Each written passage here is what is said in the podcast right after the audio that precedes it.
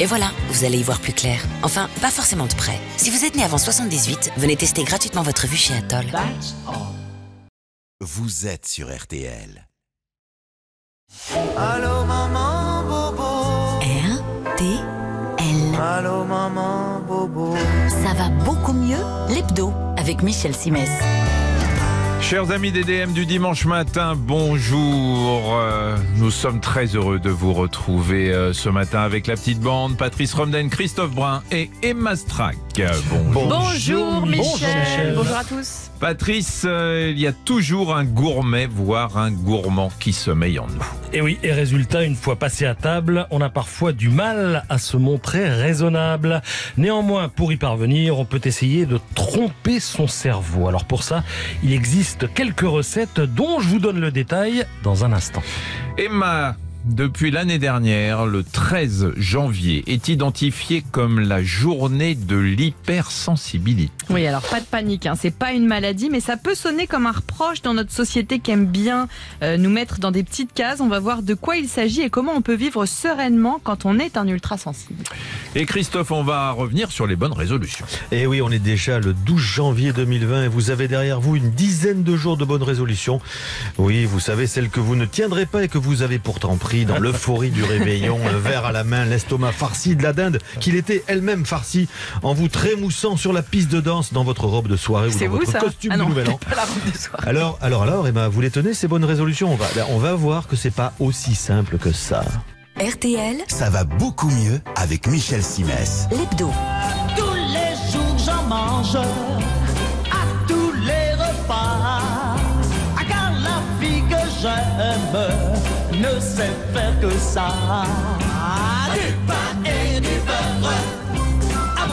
Tous les jours, j'en mange du pain et du beurre, chantait Claude François. Je, me reconnais euh, pas mal dans ses paroles. Parfois, je mets un petit peu de pain sous le beurre, vous le savez, Patrice. Euh, pour compenser, il faudrait manger un peu moins. Et pour ça, vous avez quelques trucs à nous proposer. euh, parce qu'on ne mange pas qu'avec sa bouche et ses dents. On mange aussi avec son cerveau. Je croyais que vous alliez dire on mange aussi avec ses doigts. Non. Oui, non, non, bah non, parce que ça, ça aurait pas été drôle. Oui. J'essaye de dire des choses drôles, moi. Voilà, voilà. Ah, ça commence bien. Effectivement, quand on mange, il n'y a pas que le goût qui est concerné. Tous les sens sont mobilisés. La vue, parce qu'on voit ce qu'on mange. L'odorat, évidemment. Le toucher. L'ouïe, et même l'ouïe, oui.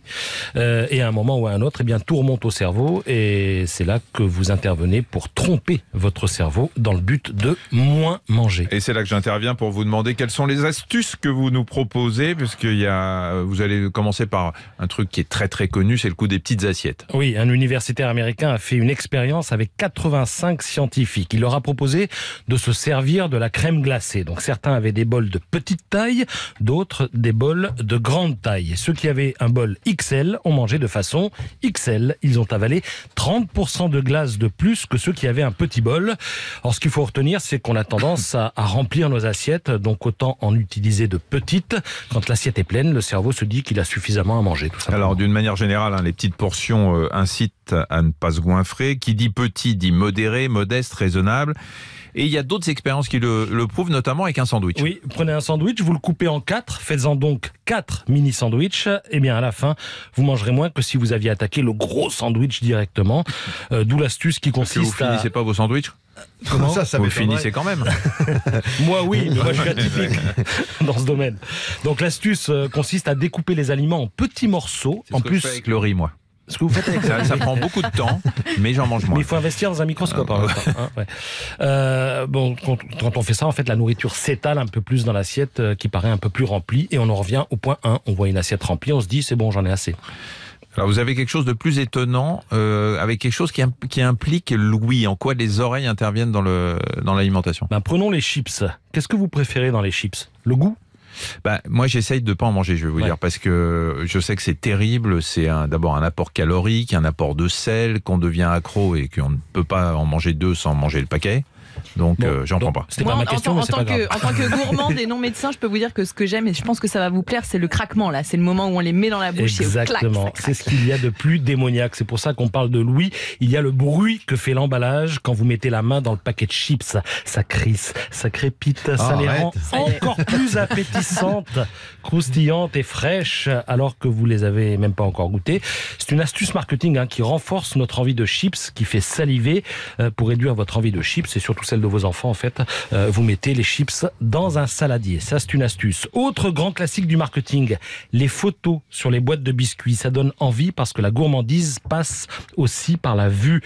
Euh, De la même manière, si vous mettez des cacahuètes, des amandes ou des pralines dans un bocal transparent et que vous laissez traîner le bocal sur la table du salon, je peux vous dire que le bocal, il va se vider en moins de deux. Et ça a été fait, hein, c'est une expérience qui a été faite dans une entreprise. Oui, on a mis 30 pralines sur les bureaux des employés. Alors parfois dans un bocal transparent et parfois dans un emballage opaque. Et là, pas de surprise, bocal transparent.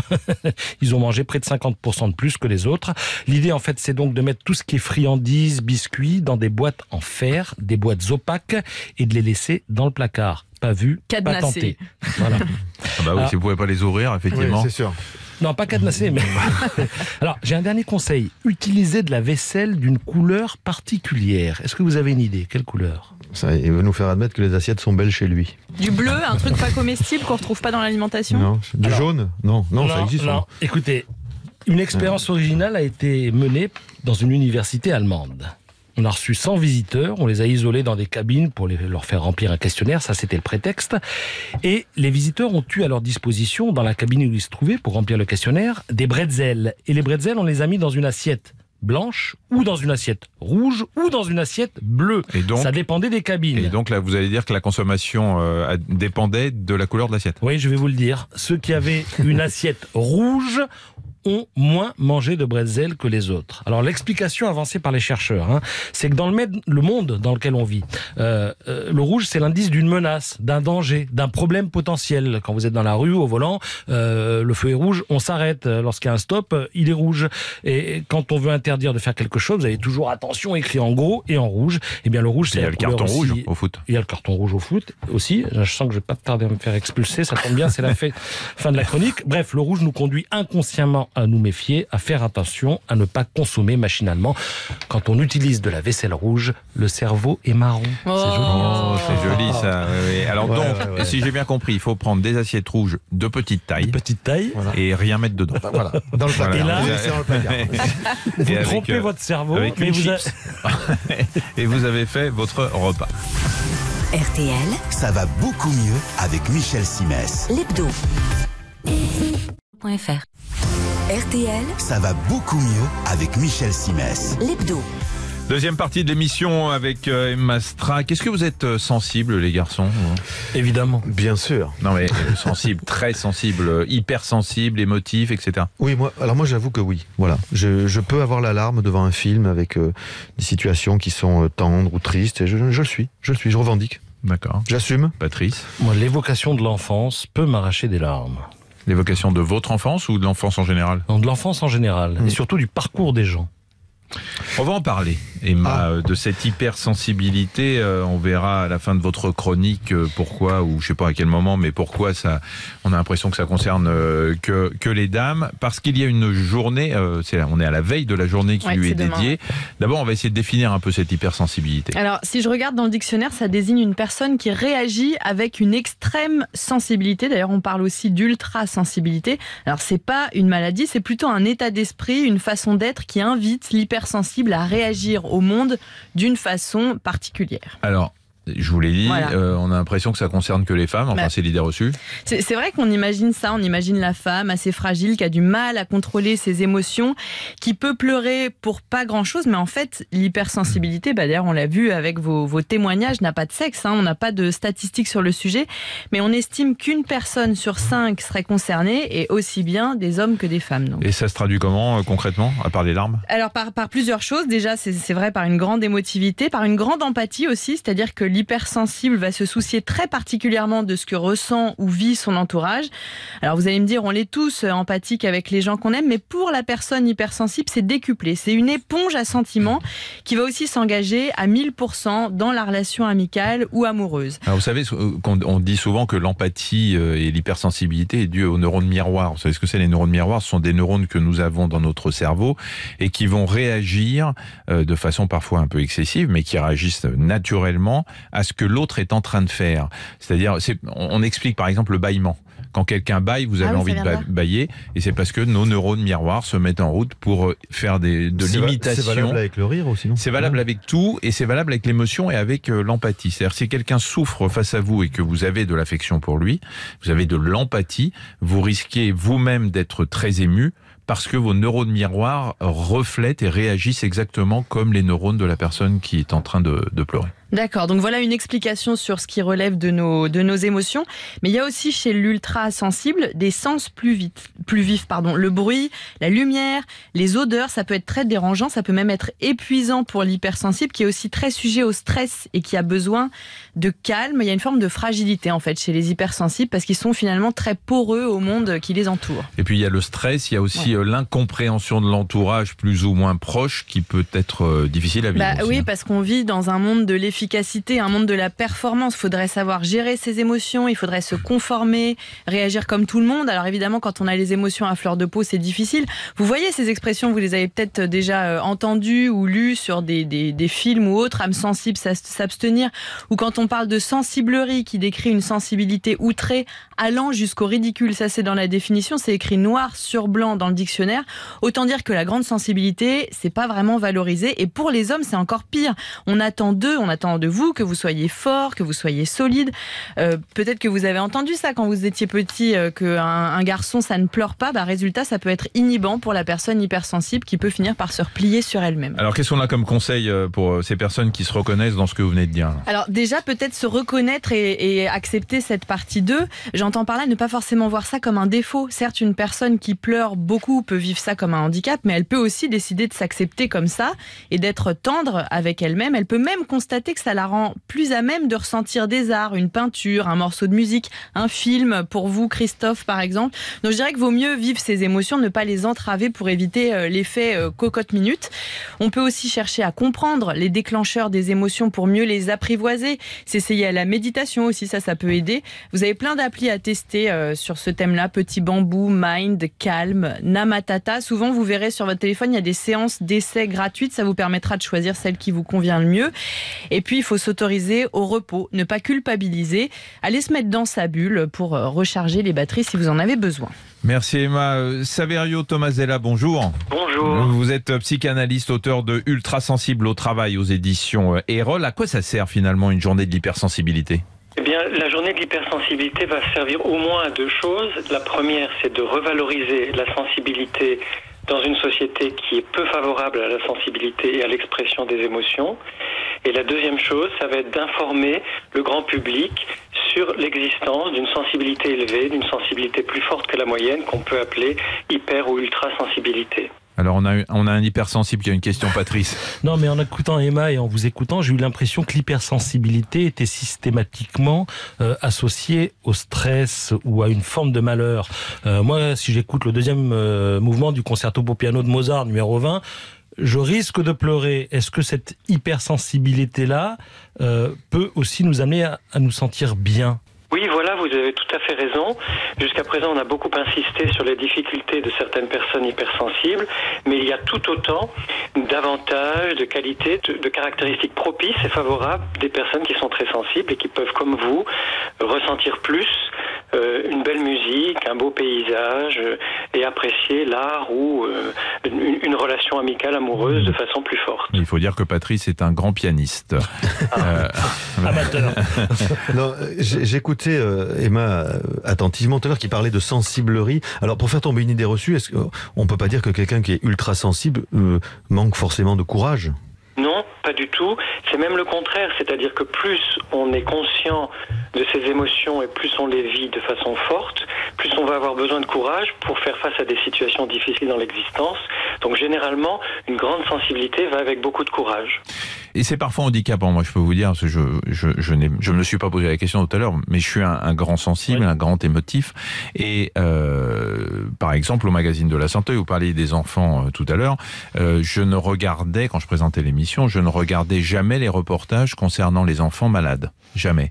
Parce que comme on était en direct, le retour, il m'était impossible de parler tellement j'avais la voix cassée euh, par l'émotion. Donc je tournais la tête, je regardais pas et quand le sujet était terminé, je revenais comme si de rien n'était. Mais et c'est une émotivité qui m'empêche même de faire un discours de remerciement quand euh, on, me remettait un prix ou des choses comme ça. J'étais- euh, voilà, c'est une émotivité qui en plus peut être très handicapante quand vous passez des examens ou des concours parce que c'est lié au stress et c'est lié au trac aussi. Emma. Oui, Bah, vous, vous disiez, Michel, que l'ouvrage de Saverio Tomasella, c'est ultra sensible au travail. Justement, là, c'était dans, dans le cadre de votre travail. Est-ce que c'est particulièrement difficile de gérer son hypersensibilité dans un cadre euh, bah, de boulot, avec les collègues, avec les obligations, avec tout ce qu'il y a à faire? Oui, parce qu'au travail, on est beaucoup plus exposé. À la limite, en famille, à moins que ce soit une famille qui refuse complètement les émotions et la sensibilité, mais l'intime est préservé, on sait que telle personne est plus, sensible que telle autre, et on permet que la voix soit cassée, qu'on ait des sanglots, qu'on parle plus difficilement. Mais c'est vrai qu'en public ou au travail, on est exposé et on nous demande finalement d'être euh, un peu uniforme, un peu standardisé, et surtout de ne pas trop montrer euh, nos fragilités, nos émotions. Euh, on devrait tout le temps être performant, ce qui, ce qui rend difficile l'expression de la sensibilité. Une dernière question rapide, Patrice. Est-ce que tous les gens que vous voyez défiler, euh, les patients, euh, vous disent finalement des choses de l'évolution du monde du travail? C'est de plus en plus dur, pas dur? Alors, plus en plus dur, oui, euh, c'est- plus en plus dur, mais en même temps, c'est plus en plus dur parce qu'on demande cette performance, parce qu'on finalement on va demander aux gens d'être tout le temps motivés, d'être tout le temps capables de d'en donner plus, et en même temps, ces dernières années, grâce aux entreprises libérées, grâce à certains types d'entreprises euh, qui sont un peu différentes, notamment des petites entreprises, il y a l'amorce d'une évolution dans le monde du travail qui est assez favorable pour la sensibilité. Merci beaucoup Saverio Tomazzella, euh, psychanalyste. Je rappelle que vous êtes l'auteur d'Ultra sensible au travail aux éditions Erol. Merci. Merci. RTL, Ça va beaucoup mieux avec Michel Simès. l'hebdo. Michel Simès sur RTL, ça va beaucoup mieux. L'hebdo. Troisième partie euh, de l'émission et les amis, j'ai une petite surprise aujourd'hui. Voilà. attention. Une nouvelle rubrique dont je ne vous avais pas parlé, sinon ça n'aurait pas été une surprise. Savez-vous ce qu'est un aptonyme? Un aptonyme Alors Patrice, si vous savez pas, vous qui êtes le littéraire de l'émission et que vous êtes aux portes de l'Académie française Et en du tant que, en tant gardien, Voilà. Eh écoutez, je viens de prendre mon carton rouge, celui Eh dont bien, on parlait tout à ça l'heure. vient du mot apte, approprié qui convient et onyme, le nom. Autrement dit, ce sont des personnes qui ont un nom de famille en rapport avec leur métier. Ah, monsieur Dubois et menuisier, par Exactement. Et la question qu'on se pose toujours, c'est de se demander si ces personnes ont choisi leur métier parce qu'elles portaient ce nom Ah. ou si c'est un hasard et dans ce cas, si ces personnes n'ont pas hésité en se disant que la vie ne serait pas très facile. Par exemple, Christophe, vous vous appelez Brun. Et vous l'êtes, enfin Mais vous l'étiez. Il en a plus, oui, c'est pour ça que je dis il l'était. Il ne rate pas une Ça- occasion. Ça, tombe bien parce que si vous aviez été roux ou blond, vous aurez peut-être charrié plus souvent. Alors pour Romden Estrak, j'ai rien trouvé. En revanche, il y en a d'assez drôles. J'ai trouvé par exemple Caroline Aigle, première pilote de chasse de l'armée de l'air française. Ah, joli. Parfait. Michel Cohen, boucher. Joseph Mirballon, footballeur péruvien. Christopher Coke, baron de la drogue jamaïcain. Laurence Épée, qu'on connaît, hein, une épéiste française. Ah oui. Mhm. On y pensait moins, mais Thierry Le Luron, humoriste. Eh oui. Oui. Benjamin Millepied, danseur. Eh oui. Eh ben oui. Ouais. Henri Poincaré. Pas Raymond, Henri. Il était mathématicien. Oui, bah, C'est quand même formidable.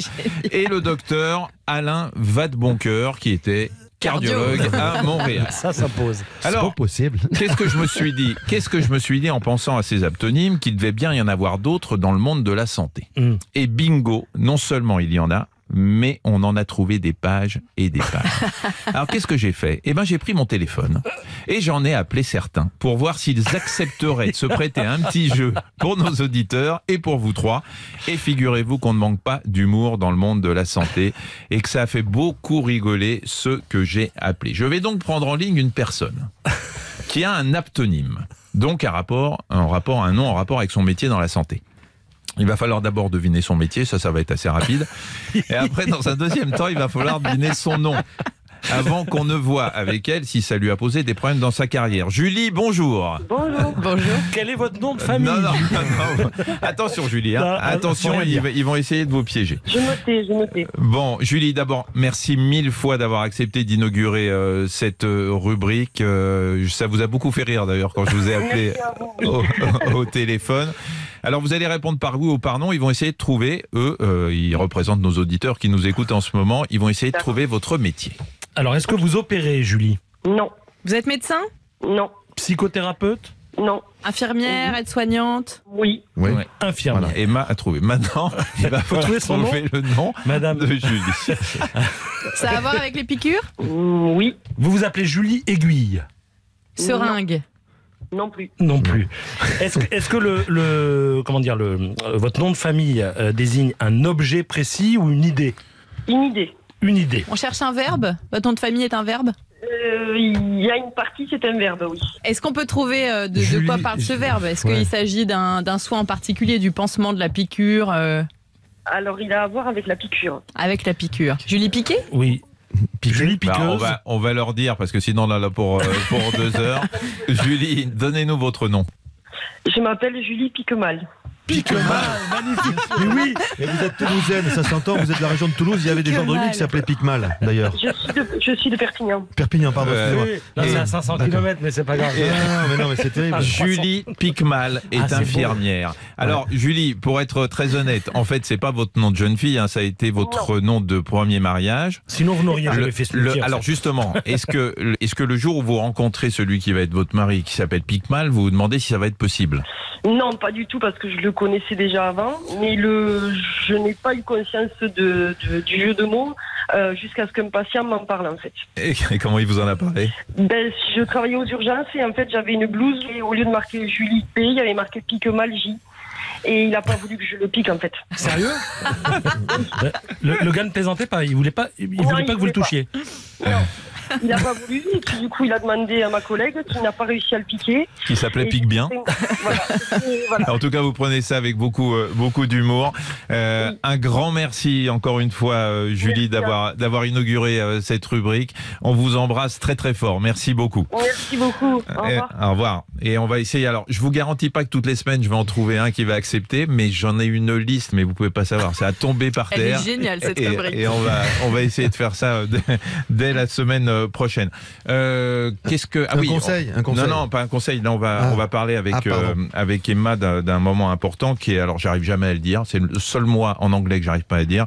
C'est le dry January. Eh, Pas Non, il arrive mal pas. Pas Il si arrive Alors, mal. on est, on est presque à mi-chemin euh, du mois de janvier. Euh, Peut-être que vous êtes engagés, chers auditrices et auditeurs, à ne pas boire d'alcool pendant toute la durée de ce mois. L'idée avancée par les associations et organisations qui soutiennent l'initiative, c'est d'être au clair avec sa consommation et pourquoi pas de la revoir. Et Eh oui, on sait qu'avec le tabac, l'alcool fait partie des principales causes évitables de mortalité. D'où l'intérêt, comme vous dites, d'être au clair avec sa consommation et donc de se lancer ce défi. Ça existe déjà dans d'autres pays depuis quelques années, mais en France, on a une relation un peu particulière avec l'alcool et le vin quand même tout particulièrement. hein. Ouais, c'est le moins qu'on puisse dire. Ça rend la prévention euh, parfois très difficile à mener. D'ailleurs, pour cette initiative euh, du mois de janvier sans alcool, il y a eu comme un couac, puisque le, le gouvernement s'est manifestement désengagé de l'opération et les lobbies viticoles s'en sont donnés à cœur joie pour décrédibiliser l'initiative. Alors aujourd'hui, ce qui nous intéresse, c'est le consommateur. Emma, vous avez, acheté, vous avez jeté un œil sur les réseaux sociaux. Là, il y en a sur tous les modes, sur tous les tons, des messages et des témoignages autour du Dry January. Il y a celui de Béné euh, qui n'a jamais voulu participer parce qu'elle elle, elle voyait euh, un défi perdu d'avance. Je bois de l'alcool quasi quotidiennement. Avoir un mari caviste en bière n'aide pas. Mais cette année, je le fais. Elle ajoute dans un autre message que le plus dur, ce sera peut-être de subir les questions sur une grossesse éventuelle. Et ça, c'est une problématique qui revient souvent chez les femmes qui se lancent. De manière générale, les commentaires fusent quand on ne boit pas en France. Cet autre tweet y fait référence et prend le Dry January comme une occasion, je cite, de rappeler quelques règles élémentaires relatives à l'alcool. Quand quelqu'un vous dit qu'il ne boit pas, la seule réponse acceptable, c'est oui, d'accord, pas besoin de lui proposer un verre, d'insister ou de poser des questions. Euh, celui qui sait que c'est une addiction, en fait, l'alcool. euh, Une addiction parmi d'autres, je vous le dis, mon fils m'a demandé pourquoi je faisais pas le Dry January. Je lui ai répondu que j'allais le faire s'il arrêtait de jouer à Fortnite. Vous savez, c'est un jeu Ouais. qui cartonne auprès des jeunes.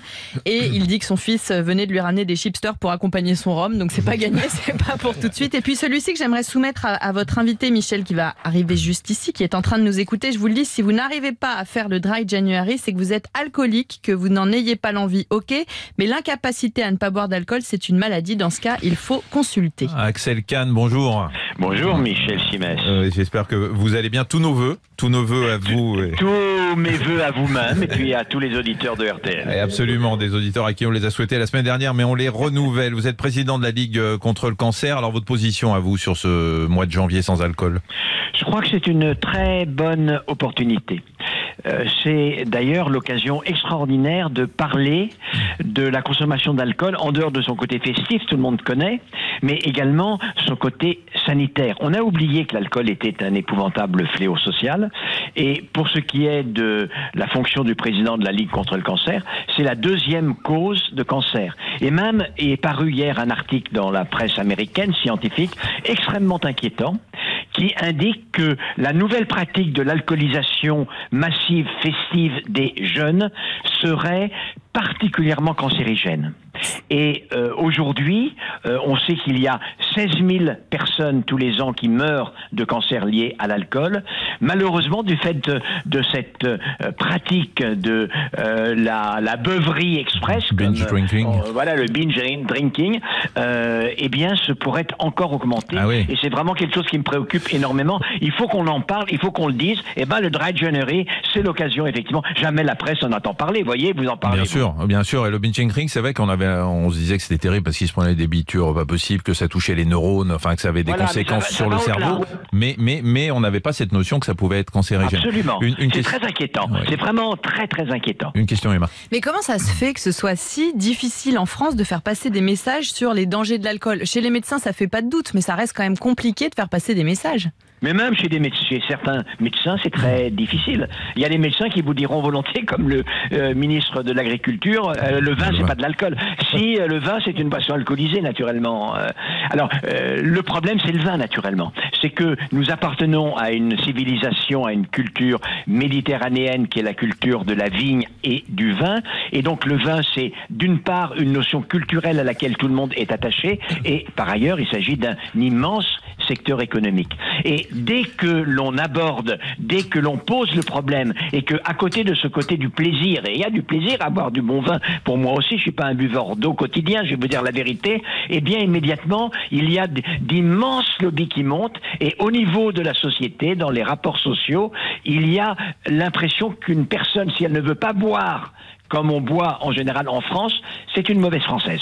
Elle, elle veut se mettre à l'écart. Ouais. Ou bien elle est enceinte, ou bien c'est un alcoolique anonyme, ou alors euh, elle veut se retrancher de la communauté. Et donc c'est extraordinairement difficile. Et nous, ce que nous disons avec euh, ce défi de janvier, c'est la chose suivante.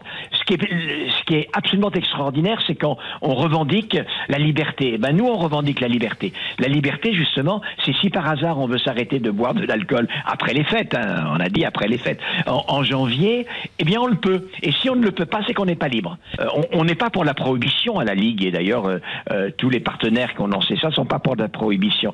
Mais on est pour que chacun puisse s'interroger sur sa consommation d'alcool et puisse être informé Ouais. de tous les côtés beaucoup moins positifs que la fête de l'alcool et ils sont terribles.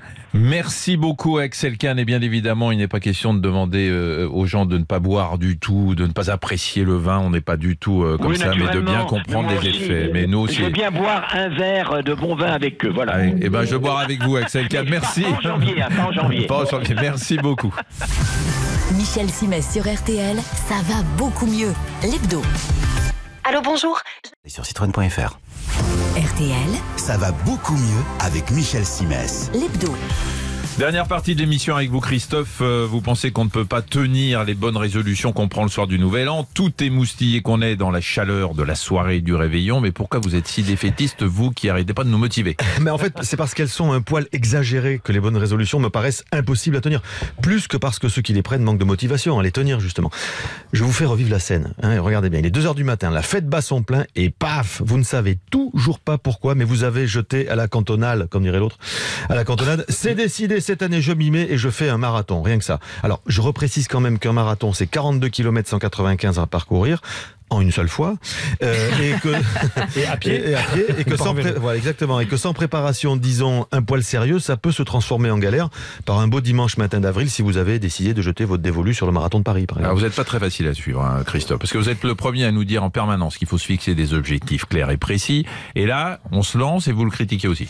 Bah, je critique pas l'idée de l'objectif, je dis juste qu'il vaut mieux gentiment monter en puissance plutôt que de tenter l'Everest tout de suite. Et La si- progressivité Bah, qui voilà, disait. Bien sûr, et si se lancer un défi ultime, comme le marathon peut être contre-productif, viser des objectifs, je dirais, intermédiaires, me paraît plus raisonnable et plus réaliste, Michel. Et certainement plus bénéfique pour vous et votre estime de vous. Commencez par exemple par viser de courir euh, 10 km en un mois.